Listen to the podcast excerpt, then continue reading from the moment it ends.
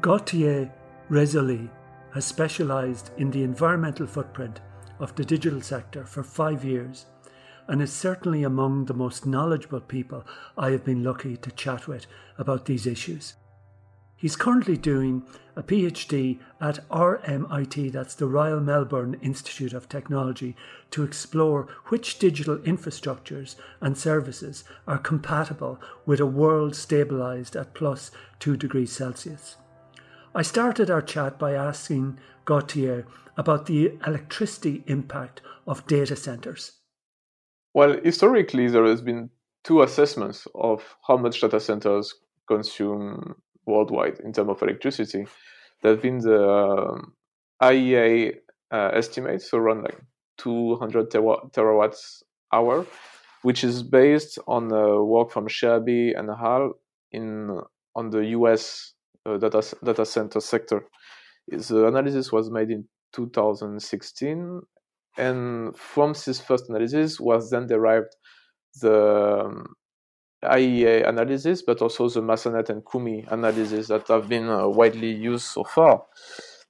Other assessments comes from the Borderstep Borderstep Institute uh, in Germany that did somehow the same analysis at the EU scale and also the worldwide scale, which very different numbers. Um, and the scenario for worldwide data center electricity consumption was around four 400 terawatt hour.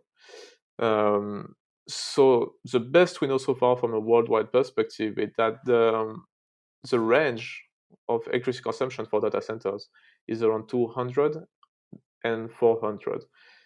To be fair, don't believe knowing how the data sets are being set up in uh, in the on, from the US side, uh, I don't really think that it's uh, most realistic one because it assumes that a large part of the worldwide data centers will go hyperscale.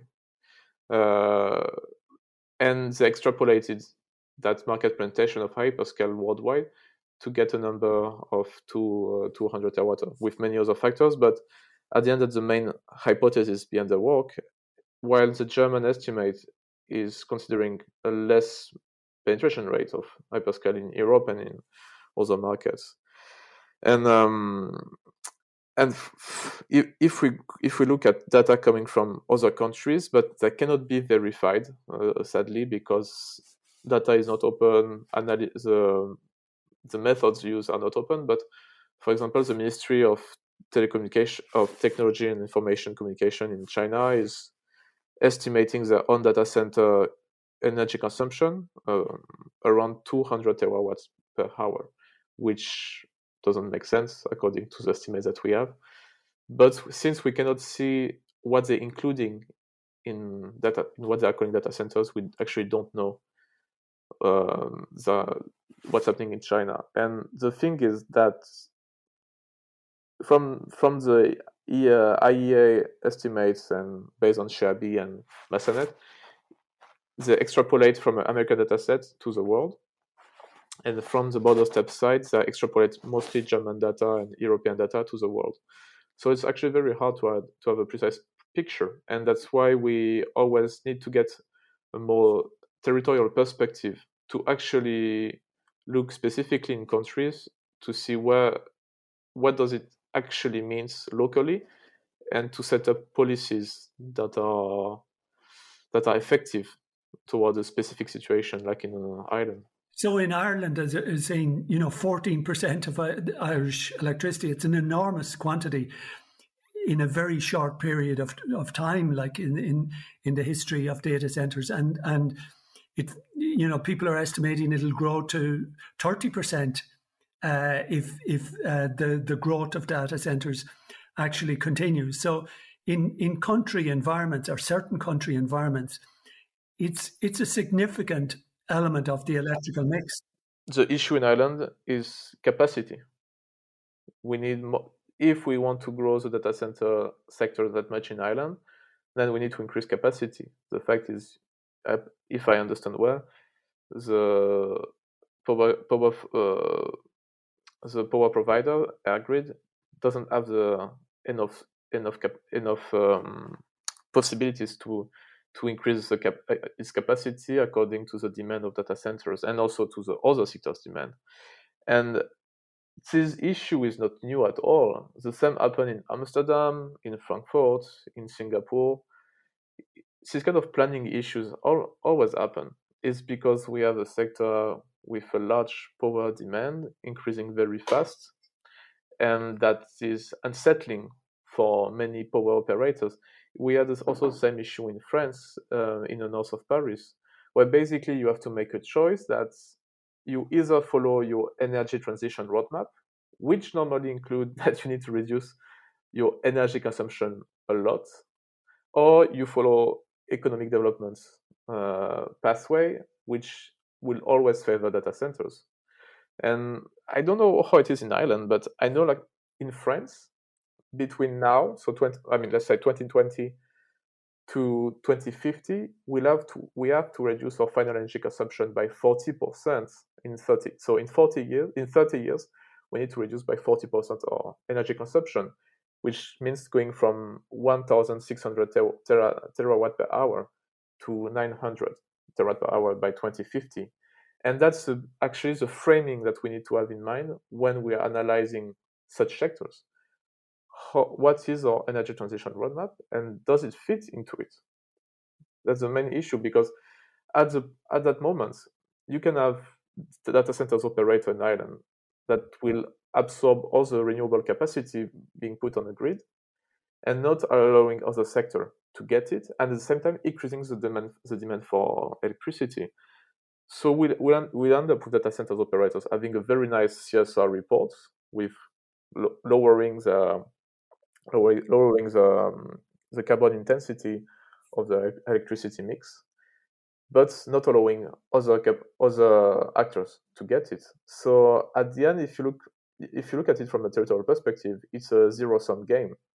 As you say, the renewables um, that go to the data center can't go to an ordinary household, or you know, there's a there's, there's a limited capacity for those at the, at the moment in the process.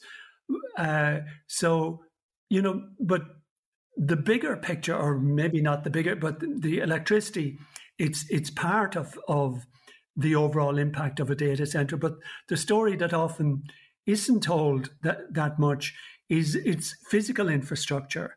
Um, you know, could you give us a bit of a sense of you know all the other elements of the data center that that we need to focus on from an environmental uh, point of view? So if you take it from a life cycle assessment perspective, the first thing is the construction of the building itself.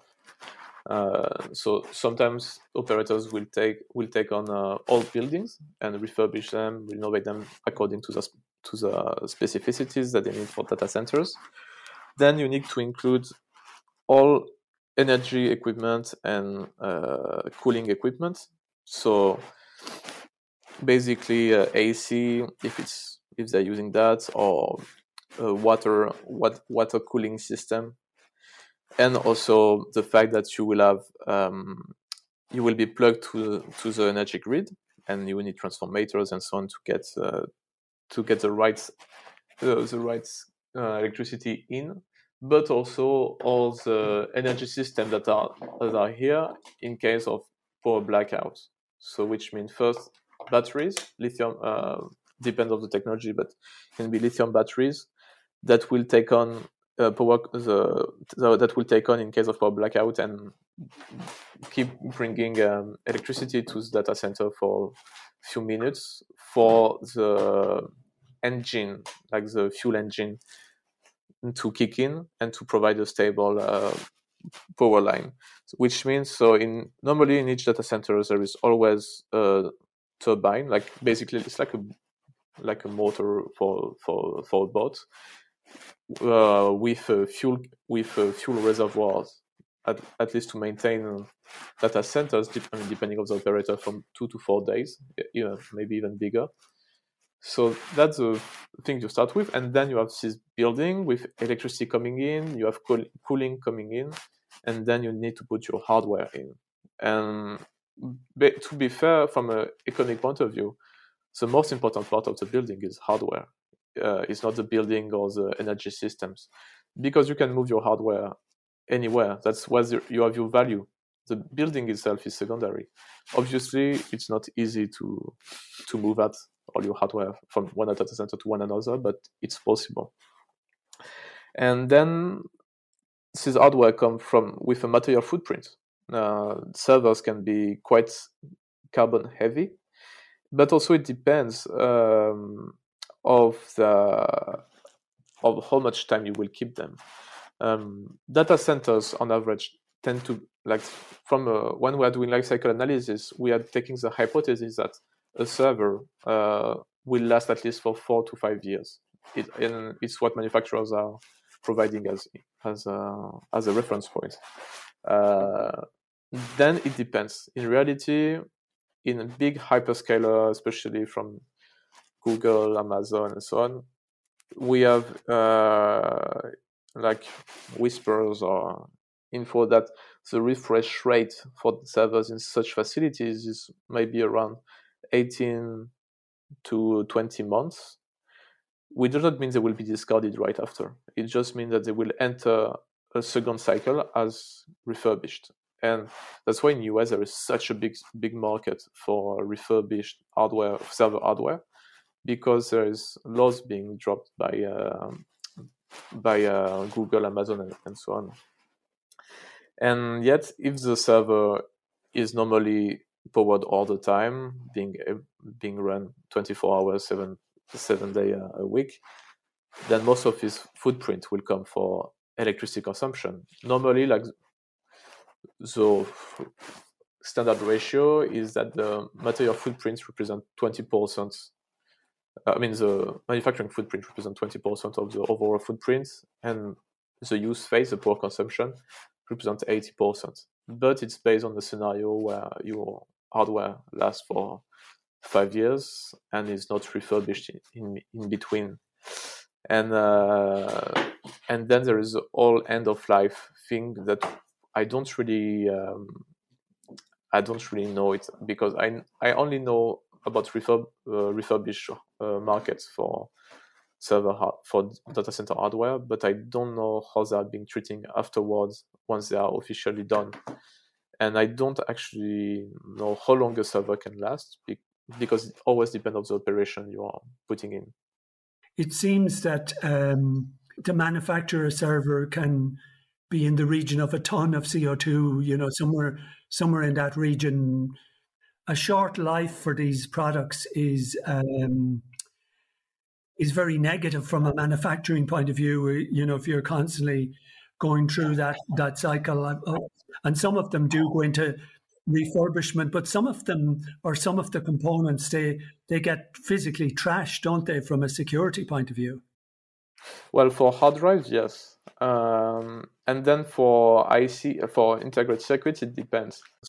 And at the end, what we get from that, from a, a recycling point of view, it's little, uh, little, uh, little minerals.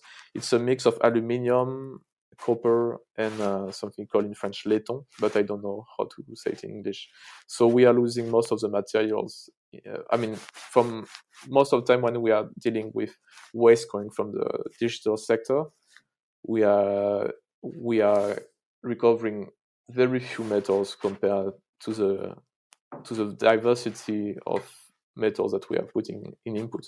Yeah, that, I saw one study that said that of the um, e-waste that is um, is recycled, often only about thirty percent, thirty to forty percent of useful materials are actually returned from the actual recycling process. Yeah, yeah, it's because I mean if you just take a smartphone, for example, there's like up like 50 up to 55 metals in a in a smartphone with very different volumes, going from milligrams to uh, to grams. And most of the rare metals or the small metals will never be recovered because first they're in so small quantity, or they've been used in an alloy, or they just cannot be taken back. So we are losing most of our rare and small metals when we are recycling ICT products. So we've got the hardware, we've got the server hardware, the computer hardware, but we also have um, electromechanical hardware don't that is often has a much shorter life cycle than it would have in a in a factory or a you know the other as well. You know that I read that about a fifteen to twenty year life cycle for the electromechanical hardware, whereas in a typical factory that would be expected to be used for forty years. Oh, you mean like uh, generators, batteries? Yeah, generators, air conditioning, but yeah. I don't not, don't know that much on that part. The thing is, we know it lasts less in data centers, but it's also a, a small part of. I mean, until today, and uh, to my knowledge, it was a small part of the footprint of the footprint because it's a one-time big equipment with a very low. Um, I mean, with relatively long uh, uh, life. Um, but I don't know that much be, uh, because in LCA we don't include them. uh, method in terms of methodology, um, the construction of the building and putting inside electromechanical equipment is very, very, very rarely accounting, accounted for. So actually, I don't have a clear picture of that because we don't have data on that you know, even the, the buildings are only supposed to last 20 or, or 40 years. That is a kind of part of this whole digital culture that's that's nothing is designed to last. The same in a life cycle assessment, we take the hypothesis that the building will last 20 years. Basically, you get your return after, if I remember well, five to seven years of operation. So after five to seven years, you can consider that you can you could move out if necessary, and it can depend on many factors like why would you move your data center out you can can be like that you got a very good deal with electricity somewhere else. It can be also environmental issues like, for example i've never really understood why um, big hyperscaler were installed in high water stress uh, region like the west part of the us and I don't see how this kind of operation can last over over more than 20 years because the water stress in Colorado is already increasing quite fast. And yet we have more and more data centers be, being constructed in the, in the region. The same goes in Texas, same goes in Utah. So I I don't really understand what what are the mid to long term perspective for data center operators. And the fact is, beyond all, um, is we keep building so much more data centers, be it colocation, hyperscales, or even more like with edge. And I still really don't know how we are building that much regarding the capacity that we already have and the demand that is currently there. So my guess here is that we are keep making new data centers because it's a safe financial asset to invest in and also because it's based on the perspective that there will be always more services being put in more computing power being needed and more transfer and uh, store, storing capacity needed. But yet it's just based on perspective. It's not something that is taking it into account. So the fact that we, we, might, we might also need to uh, to write to ration or to to stop the development of not to stop but to at least to slow down the develop, development of data centers worldwide there's a couple of things you brought up there. The water crisis, the global, I, I saw today, uh, this morning an announcement by the US government for that for the first time ever it's treating water as a national security issue, uh, which a, historical moment to, to, some extent. But as you've indicated, the the western southwestern part of the U.S. under historical uh, drought conditions, as are significant other areas uh, in the world, and the UN predicts you know, very significant droughts by 2030 onwards and, and croplands, up to 80% of croplands being stressed. And, and yet, you know, I, I saw this study, I think by Uptime uh, last year, which said over 60% of data centers don't even bother to measure how much water they're consuming because they don't even think it's a business issue. They don't even it's not even it's not even worth measuring, and and yet we know that that data centers can be can be quite water intensive. Yeah, um, I mean it's a very specific case for the western part of US. Um, I've been trying to track down the water footprint, or at least the water demand of data center operators in that part of of the US because of the drought that they were facing in July or August 2020 21. And um, first, it's very, very, very hard to get to the data where they are asking for asking for water. Um, like most companies, data center operators like Facebook or Google or Amazon, they don't use the full name. I mean, they don't use their official company name to uh, to make such demands, and they use screen companies or the holding that are in, in charge of data center development.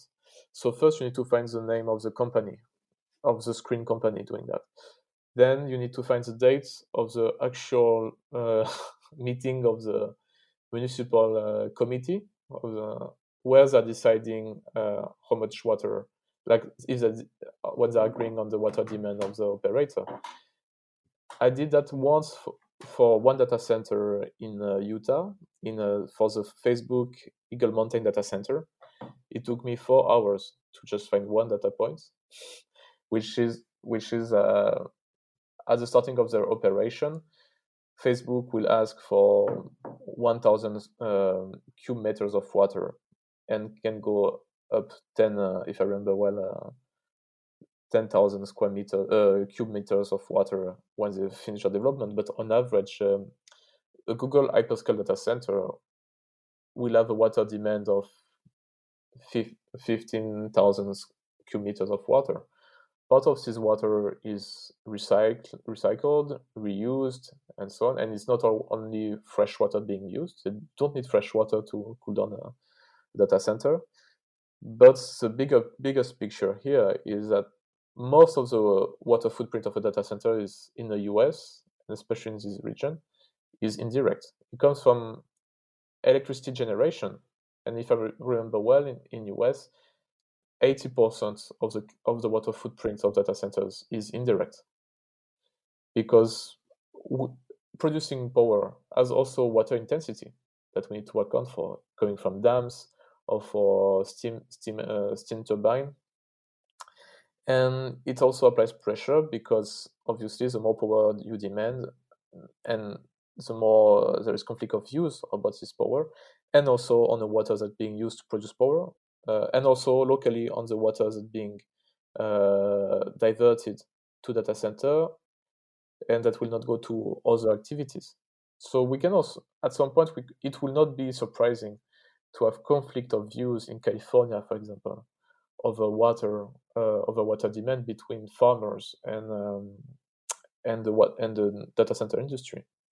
And most of the time, it's not the farmers that are, that are winning that kind of conflicts. This kind of leads to, you know, the my reading about data centers.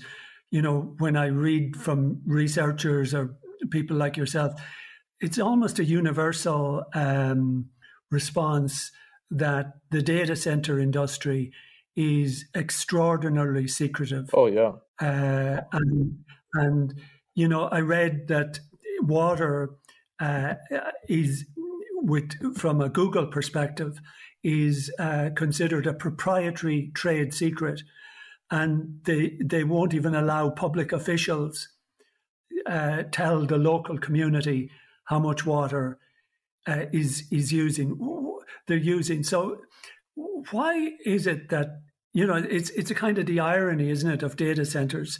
They are the places that store all the information, much of which about our personal lives and what we're doing on a day-to-day basis. So data centers and, and the Googles and the Facebooks have this extraordinary understanding of our lives. And yet we know hardly anything about them and they they they may go to extraordinary efforts to be secretive. What, what are they hiding? Well, um, it's it's um, I mean it's a complicated question, but for many people that work on data centers footprints, we all, always face uh, the secretive nature of that business.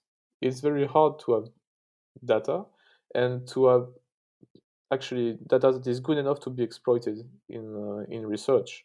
So most of the time you work with whispers or things that you hear when you go to professional um, uh, events of, of, this industry.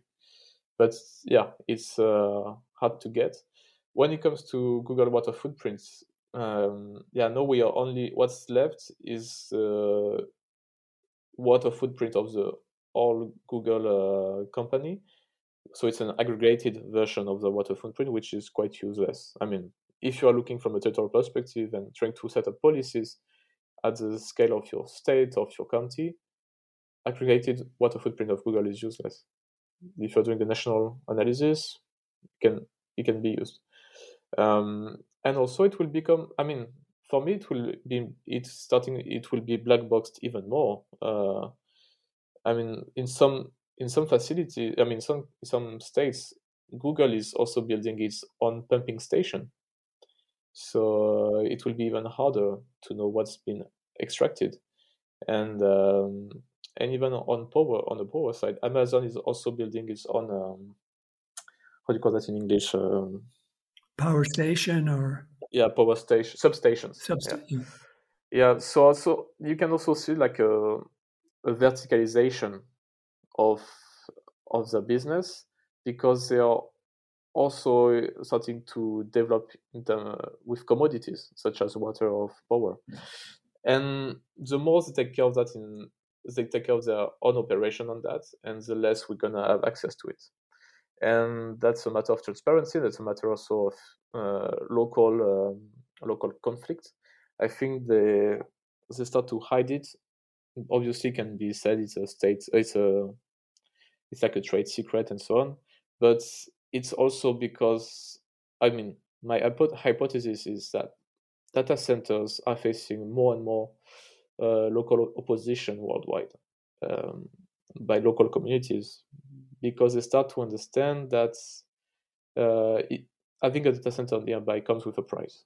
Um, and most of the positive impacts um, are not primar- primarily seen by local communities. Um, when you think of hyperscaler installing themselves in uh, rural communities in uh, Utah, Colorado, and so on, most of the direct employment for local communities will be security, cleaning, and so on. And it's rare to have uh, local people trained into becoming IT engineers. It happens, but it's not it, it's not for locals. And um, and they come and also this kind of uh, operation come with a lot of fiscal or financial incentives.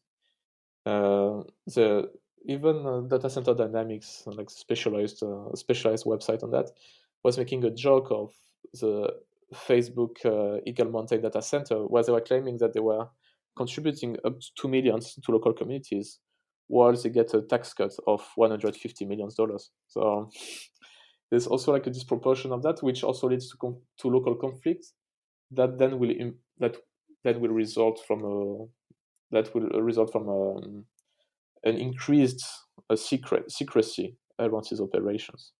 As you've indicated, the data center does very little for the community it's in, in from employment or otherwise. It's, it's it's not like a you know another traditional industry that becomes part of um, you know the community if it's a supermarket or a you know dentist or you know does some most of the data is not being used by the local community, so to speak. It's going all over the world or, or, or whatever. So when a data center comes into a community, it takes far more than it gives. And it's not a labor intensive uh, industry to start with. Uh, I mean, and also part of it are becoming more and more automated.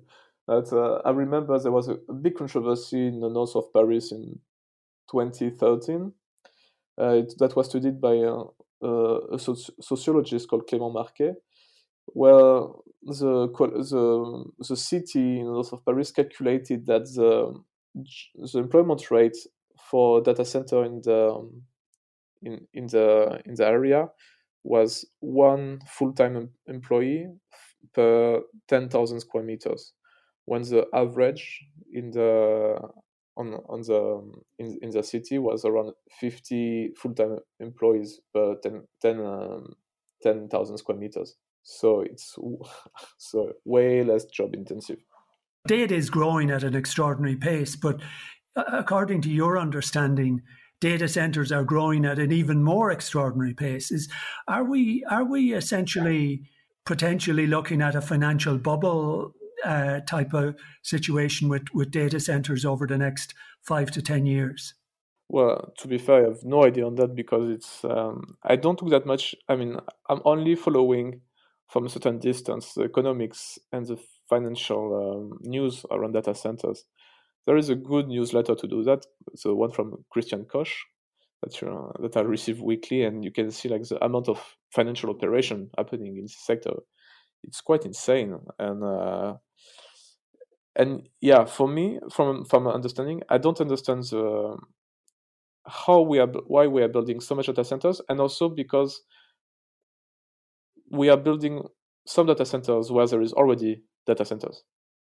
So it's not an issue of it's not so some data centers could be built for an issue of geographical coverage, which is understanding. But when you look at the map of data centers, they are all concentrated in the same location, and which is around big cities most of the time. And if they're all at the same place, so it means also that the demand is already already quite covered. So why are we building more? Is the question. And I think obviously some forecast about new demands, uh, computing, storage, and so on, and transfer is something.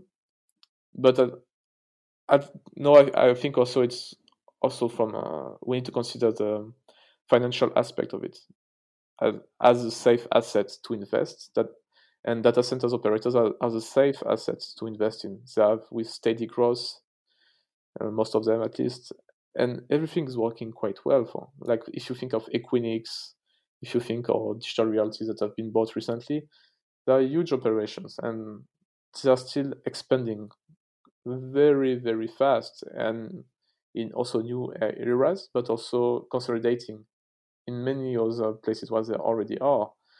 And also at the end, you can see like there is only there will be only few companies left.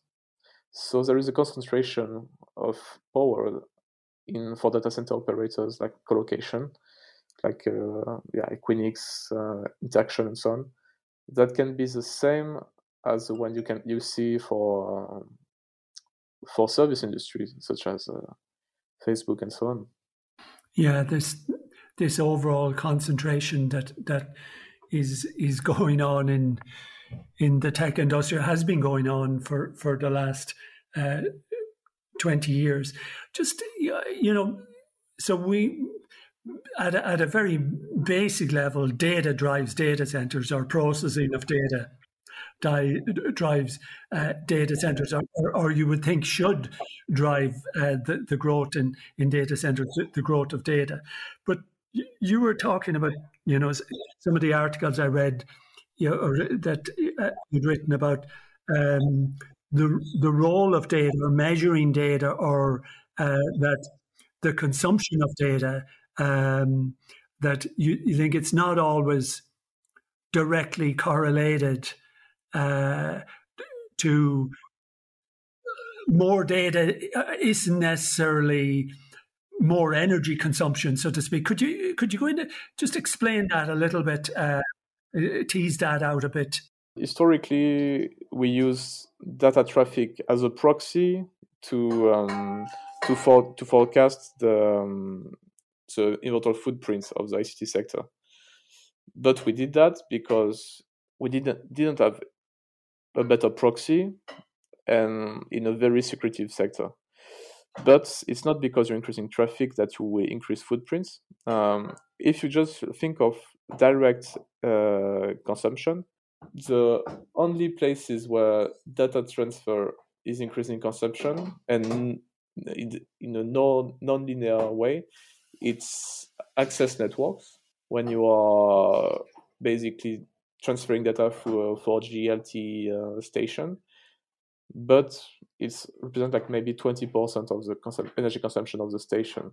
When you think of data centers, it's not because more data is transferred that directly the electricity consumption will increase. For fixed access network, it's the same. Whatever you you put a lot of data or not, it's not influencing that much the power consumption. So it's not easy to use data as a proxy to estimate the carbon footprint. You can use it as a, like uh, when you look backward, once you know like how much electricity has been consumed by your network and how much data has been transferred or compute, then you can do that. But you look at it from an economic point of view. It's because you decide that the one gigabyte is the economic unit that you're looking for, as like uh, tele, uh, telecommunication operators can do. But we cannot do forecasts out of that because if you think of it, data transfer will only affect renewal, uh, the renewal of public consumption hardware such as sm- smartphone or hardware or um, smartphone or computer when there is a change of generation for smartphones, and that's pretty much it. When you look at server and uh, data centers, it doesn't affect directly. Uh, if you look at networks, it only affects directly, uh, or at least directly enough, uh, um, remote access network, uh, but it affects indirectly then we, you need to distinguish what is data transfer from a physical point of view and how it affects uh, all infrastructure. So you, you need to distinguish data transfer from a, as a physical phenomenon that affects an infrastructure from data transfer as uh, or data traffic as a narrative to justify a change of mobile generation. You can say 4G networks are saturated. We need to upgrade to 5G. Uh, well, that's um, that's that's a narrative that's based on data that says we need to increase our capacity. You were saying there earlier about how in, in France, same in Ireland, you know, we have to reduce energy consumption uh, over the next, you know, it's not about finding, it's not an energy production problem we have, it's an energy consumption one if we're going to have a livable planet. But, but let's say if we, you know, on one side we've got this explosion with Internet of Things or whatever. But if we, if we broadly speaking said we could reduce the amount of data by forty percent, or you know, like the electricity consumption, you know, at a macro level, that would have an impact, wouldn't it? It would, you know, the, uh, um, basically if the the the data centers are growing in the hope that we're going to have massive Internet of Things data in in the process. So whereas at a gigabyte level, it's hard, you know, to track, but you know, at, at a, at a macro level, uh, more data in the z at the zettabyte level, uh, the explosion in zettabytes of data. If we could reduce that by forty percent, that would be a good thing. Well, um, if we say that the whole volume of data traffic uh, will be reduced in 10 years well it will directly it will obviously affect the way we are building capacities. Uh, we'll build less data centers because we'll assume that the forecast will be negative in the future. And so we maybe we also reconsider um, building the new generation of networks but i have my doubts on that because, because like we've been pushing 5g saying in france saying like 4g saturated so we need to uh, we need to go to the next uh, generation. But if it was not not for that, they will have found another narrative. And actually, the I mean, the way the the fact we are pushing 5G is mostly to to deal with uh, to massive uh, machine ma- massive machine connections. So I think it will just be a change of narrative to keep developing a sector that is profitable. So and so at the end, the question is can the sector be profitable with uh, keep going profitable with less data to handle? And and that's actually quite an interesting question because most of the the business model of let's say Google of, or Facebook is based on data collection, profiling, and getting better data and so on. And so it's and even the way we are training models is based on uh, massive uh, of massive use of, uh, of, of I mean sorry in use of massive data sets. So um, the way we are developing the ICT sector is based on the abundance of data. So, so could it be profitable if we are not based on that immensity of data production? Is a good question, and and to be sure, it will be correlated with uh, energy consumption if we if we reduce the, cap- the overall capacity of our infrastructure, or even if we stabilize it, because if even if we stabilize the sector as it is today, and build way less data centers and keep maintaining our networks as they are for a while, with the efficiency gain that we have, we could actually be, be able to uh, to reduce energy consumption.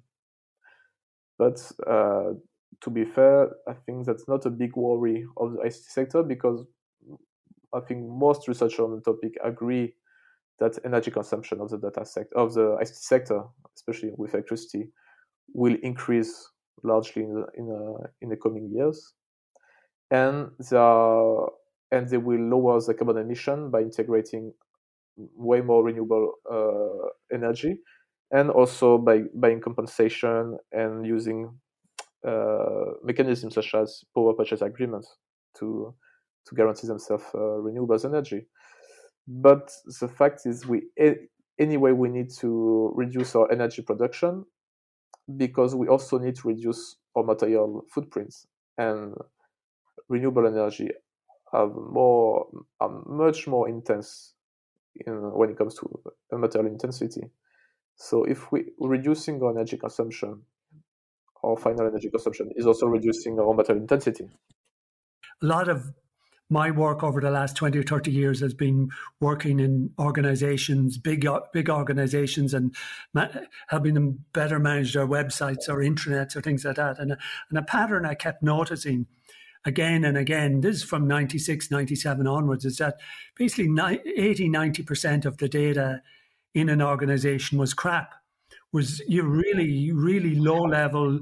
The, the intranet worked better if we deleted 90% of the pages. Where, wherever I went, whatever organization I worked with, uh, there was this massive quantities of, of really totally useless uh, data. And, and, and the more I've researched this area, I've found you know studies that say that only about five percent of data is actively managed uh, on a, a, a, process. So anywhere, you know, from 80 to 90 to 95% of data after a couple of months, even, even most of it when it's collected has no reason to be collected uh, in, in the process. So maybe that's partly why data centers are extremely secretive as well, because they're actually really data dumps uh, and they're they're pretending to be these wonderful places which store tremendously useful stuff, but really they are they are they are dumping grounds for the 1.4 trillion photos that we take a year, the 99% that we will never look at look at again, and that we really do need a review of data that because if we've less data, as you say, I mean, we don't need 5G. 5G is a marketing, you know, the, other than, you know, factories and medical institutions, the vast majority of people can get perfectly by on 4G uh, in, in the process. Uh, so we are actually getting new infrastructure, not because we need it as a society, but to meet superficial wants of downloading 8K videos that we can't see the difference between an 8K video and a 2K video uh, in in the process. So we actually have got into a cycle of data for data's sake or data for the sake of making money for the data centers, uh, even though the vast majority of that data is extraordinarily poor quality. Mm. I mean, like from my perspective, um, the fact is when we are talking when we are talking about data center development and so on, or even data production, is that we are missing the framework uh, in which we should evaluate these kind of things is the roadmap for energy transition, all the roadmaps that we need, we should actually follow if we want to reach our goal of plus two degree. I mean, if we uh, reaching a plus two degree world is not really a goal, but if we at least want to stabilize uh, uh, global global warming on Earth and trying also to reduce the um, increase of, the planetary limits, we need to think from that and not around that. And when you when you think like we need to reduce by 40% of final energy consumption in 30 years, there is many things that need to be rethink, and even the way we are developing the ICT sector. Indeed, the ICT sector is based on massive data production, and by by organization, by by users, by many by many by many people. But it's a lot. Eh, of, it, makes sense in a world that make money out of data production, whatever the quality, because you can anyway enhance the quality by cross crossing this kind of data sets and try to until you make something that can be use, useful from a marketing perspective or from a data profiling mm, perspective. So even if we create like low quality data, we we can find ways to make it useful from a specific perspective. This is the one from the business model we are following right now. But indeed, the question of thinking of a ICT sector that is not based on massive data production is very challenging and very at the same time very interesting because it's hard to think how we can get there and also it's hard to assess what data is, what what data is worthwhile or not from um, from a user perspective and we don't have constraints anymore that make you, make make you have this reflective process of uh, should I keep it or not. Um, for many people that uh, lived in a world with lower quality or more expensive data, the process of picking pictures were makes sense because there was overall constraints. Um, nowadays, there is no not that much constraints. The fact is, we are in a massive, like in the data massive data production world ecosystem, is that because we are lowering constraints and making making them visible and and that's my, that's my take on it it's like we when you when you think of the overall constraints that should be there and are not then obviously you are producing uh, behavior and business models that are based on dump data a lot of this data that is actually useful is driving the consumption we're trying to u- reduce. Like a, a, lot of the biggest IT companies in the world are now advertising companies. I mean, Google is an advertising company, Facebook is an advertising company. They just technology is the a side uh, impact of what they do, but where they make Google makes eighty percent of its revenue through advertising, Facebook makes ninety five percent. They are advertising companies, so they're using data to actually drive superficial consumption in in the vast majority of situations. So even the so called useful data is actually destructive of a, a livable planet in the future. So I think I think sooner or later we need to have a, a, a serious policy look at uh, data may be the secret driver of the climate crisis. Mm, I mean, it depends because um, it depends of your definition of data, and I think we need much more um, precision on what what you call data because be- between weather data or satellite data for climate monitoring from or from uh, health health data to uh, to um, to advertisement like to data used by for advertisement there is a huge gap which means that if you need to assess which data should be kept then you need a framework that is a highly moral uh, perspective. But uh, I, I would take it the other way by saying like actually what's happening in Ireland is um, can be seen as an interesting experiment because if I remember well, EirGrid put a constraint on the sector, on the capacity of the sector, because there would be no more data center, new data centers in Dublin until 2028, if I remember well. Uh, which means if the data produ- if data production keeps increasing, then it part of it will be uh, what will be taken care of by data center already existing, and some of it will be deported elsewhere. And it will be interesting to look at that uh, other patterns that um, that that we'll have from this region to see how it works. But um, I I don't know. It's not very interesting what I'm saying actually at the moment. I I don't know what to think actually about your about your proposal. Okay. I need I need, I need time to think. I think. If you're interested in these sorts of ideas, please check out my book, Worldwide Waste, at gerrymcgovern.com. To hear other interesting podcasts, please visit thisishcd.com.